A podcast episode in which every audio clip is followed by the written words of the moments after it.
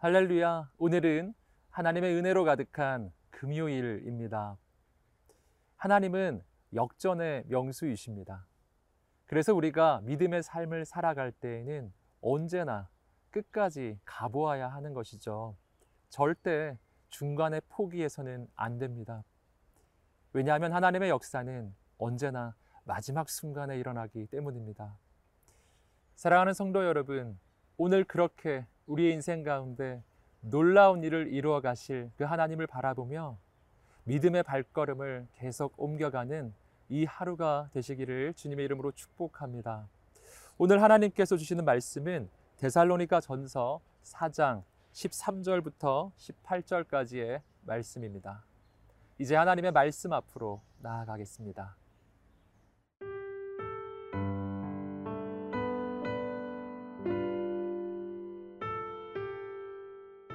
데살로니가 전서 4장 13절에서 18절 말씀입니다. 형제들아 자는 자들에 관하여는 너희가 알지 못함을 우리가 원하지 아니하노니 이는 소망 없는 다른 이와 같이 슬퍼하지 않게 하려 함이라 우리가 예수께서 죽으셨다가 다시 살아나심을 믿을진데 이와 같이 예수 안에서 자는 자들도 하나님이 그와 함께 데리고 오시리라. 우리가 주의 말씀으로 너희에게 이것을 말하노니 주께서 강림하실 때까지 우리 살아남아 있는 자도 자는 자보다 결코 앞서지 못하리라. 주께서 호령과 천사장의 소리와 하나님의 나팔 소리로 진이 하늘로부터 강림하시리니 그리스도 안에서 죽은 자들이 먼저 일어나고 그 후에 우리 살아남은 자들도 그들과 함께 구름 속으로 끌어올려 공중에서 주를 영접하게 하시리니 그리하여 우리가 항상 주와 함께 있으리라 그러므로 이러한 말로 서로 위로하라 죽음은 우리의 인생이 결코 넘어설 수 없는 가장 중요한 문제입니다. 오늘 본문은 이 죽음에 대해서 성경적으로 어떻게 바라보아야 할지 알려주는 본문입니다. 하나님의 말씀 13절 함께 보겠습니다. 형제들아 자는 자들에 관하여는 너희가 알지 못함을 우리가 원하지 아니하노니 이는 소망 없는 다른 이와 같이 슬퍼하지 않게 하려 함이라. 오늘 본문에서 먼저 발견하는 것은 사도 바울은 이 죽은 자에 대해서 죽었다라고 표현하지 않고 자는 자라고 표현한다는 것입니다. 죽은 것과 자는 것 사이에는 중대한 차이가 있습니다. 죽었다면 다시 깨어날 수 없지만 자고 있다면 다시 깨어나는 것이죠. 어, 이것이 바로 죽음에 대해서 세상적인 관점과 하나님의 관점의 가장 중요한 차이를 보여줍니다. 세상에서의 죽음은 영원한 이별을 의미합니다. 그러나 하나님 안에서의 죽음은 영원한 저 천국의 시작점이 되는 것이죠. 그렇기 때문에 예수 바깥에서의 장례식장은 절망의 자리이지만 그러나 예수 안에서의 장례식장은 바로 천국 환송 예배가 되고 우리는 저 천국에서 다시 만날 소망을 품게 되는 것입니다. 이어지는 본문에서 사도 바울은 어, 계속해서 우리가 어떻게 이렇게 놀라운 부활의 소망을 품을 수 있는지 말해 줍니다. 14절 어, 말씀입니다. 우리가 예수께서 죽으셨다가 다시 살아나심을 믿을진데 이와 같이 예수 안에서 자는 자들도 하나님이 그와 함께 데리고 오시리라. 우리가 이러한 부활의 소망을 품을 수 있는 이유는 예수님께서 죽음을 이기시고 다시 부활하셨기 때문입니다. 예수님은 십자가에 달려 죽으셨지만 3일 만에 그 모든 죽음의 권세를 깨뜨리시고 다시 사셨습니다. 그리고 이러한 예수 그리스도의 부활은 바로 우리가 장차 어떻게 부활하게 될지 모델이 되는 것이죠.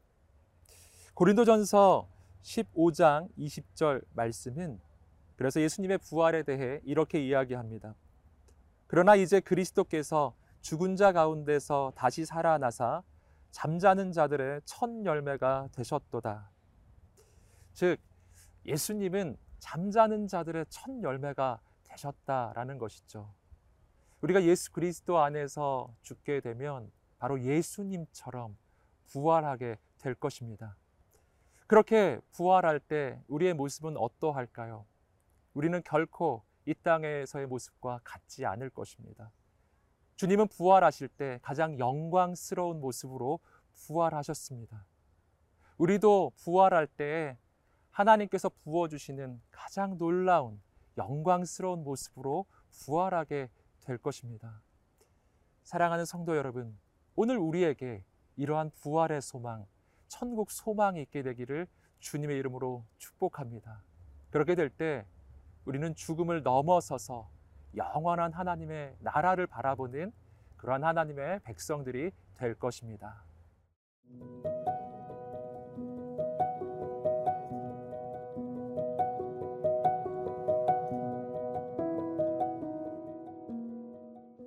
이어지는 부분은 부활을 넘어서서 마지막 때에 있을 재림에 대한 메시지입니다. 오늘 말씀 15절을 함께 읽겠습니다. 우리가 주의 말씀으로 너희에게 이것을 말하노니 주께서 강림하실 때까지 우리 살아남아 있는 자도 자는 자보다 결코 앞서지 못하리라. 여기서 우리가 발견하는 것은 주님께서 반드시 다시 오신다는 것입니다. 주님이 다시 오시는 그 재림은 역사의 끝을 이야기합니다. 반드시 우리가 살아가는 이 역사에는 마지막이 있다는 것이죠. 이 마지막 때에 대한 소식이 오늘 우리에게 어떤 의미가 있을까요? 이 시대 많은 사람들은 이러한 마지막 때에 대한 소식에 대하여 두려워합니다. 그러나 과연 성경적으로 보았을 때에도 이 마지막 때의 소식에 대해 두려워하는 것이 맞을까요? 오늘 본문은 그렇지 않다고 이야기합니다. 왜냐하면 역사의 마지막은 우리 주 예수 그리스도의 승리로 끝이 날 것이기 때문입니다. 지금 보기에는 인생이 힘들고 어려울 수도 있고 때로는 마귀가 승리하는 것처럼 보일 수도 있습니다. 하지만 결코 영원히 그렇지 않을 것입니다. 반드시 마귀는 완전히 멸망당하는 날이 올 것입니다. 그리고 우리가 살아가는 이 모든 역사는 하나님의 완전한 승리로 끝이 날 것입니다. 우리 함께 계속해서 16절, 17절 말씀을 읽겠습니다. 주께서 호령과 천사장의 소리와 하나님의 나팔 소리로 친히 하늘로부터 강림하시리니 그리스도 안에서 죽은 자들이 먼저 일어나고 그 후에 우리 살아남은 자들도 그들과 함께 구름 속으로 끌어올려 공중에서 주를 영접하게 하시리니 그리하여 우리가 항상 주와 함께 있으리라. 이어지는 부분에서 사도 바울은 역사의 마지막에 부활의 사건이 일어날 때 얼마나 놀라운 일이 일어나는지 신비한 역사를 기록합니다. 먼저는 주님 안에서 죽었던 자들이 다시 부활하여 일어나게 될 것입니다. 또한 거기에 이어서 살아남아 있는 사람들도 주님께서 다 인도하셔서 영원한 하나님의 나라로 데려가실 것입니다. 이러한 마지막 날에 있게 될 놀라운 사건은 지금은 다 알 수 없는 신비의 영역입니다. 그러나 분명한 것은 우리 주님께서 마지막 때에 우리를 영원한 하나님의 나라로 분명히 인도해 주실 것이라는 사실입니다. 그리고 우리는 그 하나님의 나라에서 영원히 하나님을 찬양하고 영원히 하나님과 사랑의 교제를 누리게 될 것입니다.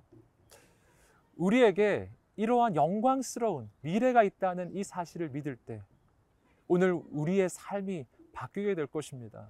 이러한 미래에 대한 소망 가운데 우리는 현실에 그 어떤 어려움이 있어도 이길 수 있는 힘을 얻게 될 것입니다. 오늘 우리 가운데 이러한 다시 오실 주님에 대한 영원한 소망이 있게 되기를 주님의 이름으로 축복합니다.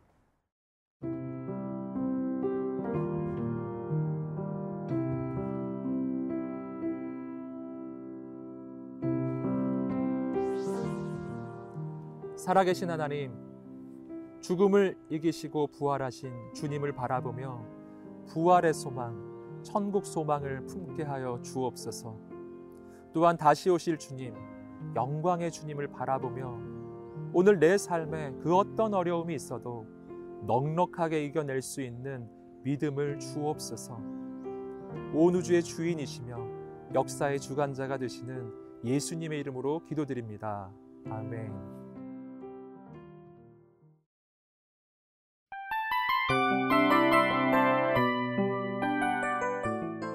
이 프로그램은 청취자 여러분의 소중한 후원으로 제작됩니다.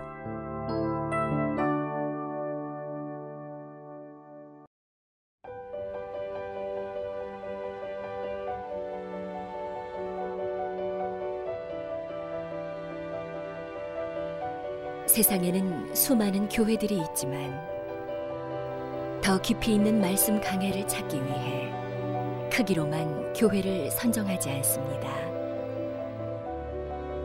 보다 좋은 영적 콘텐츠를 더 많이 나누기 위해 방송비를 받지 않습니다.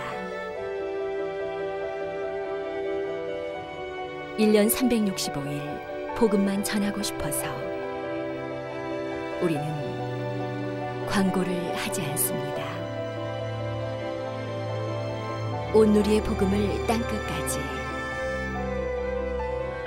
CGN TV와 함께 땅끝 선교사가 되주세요.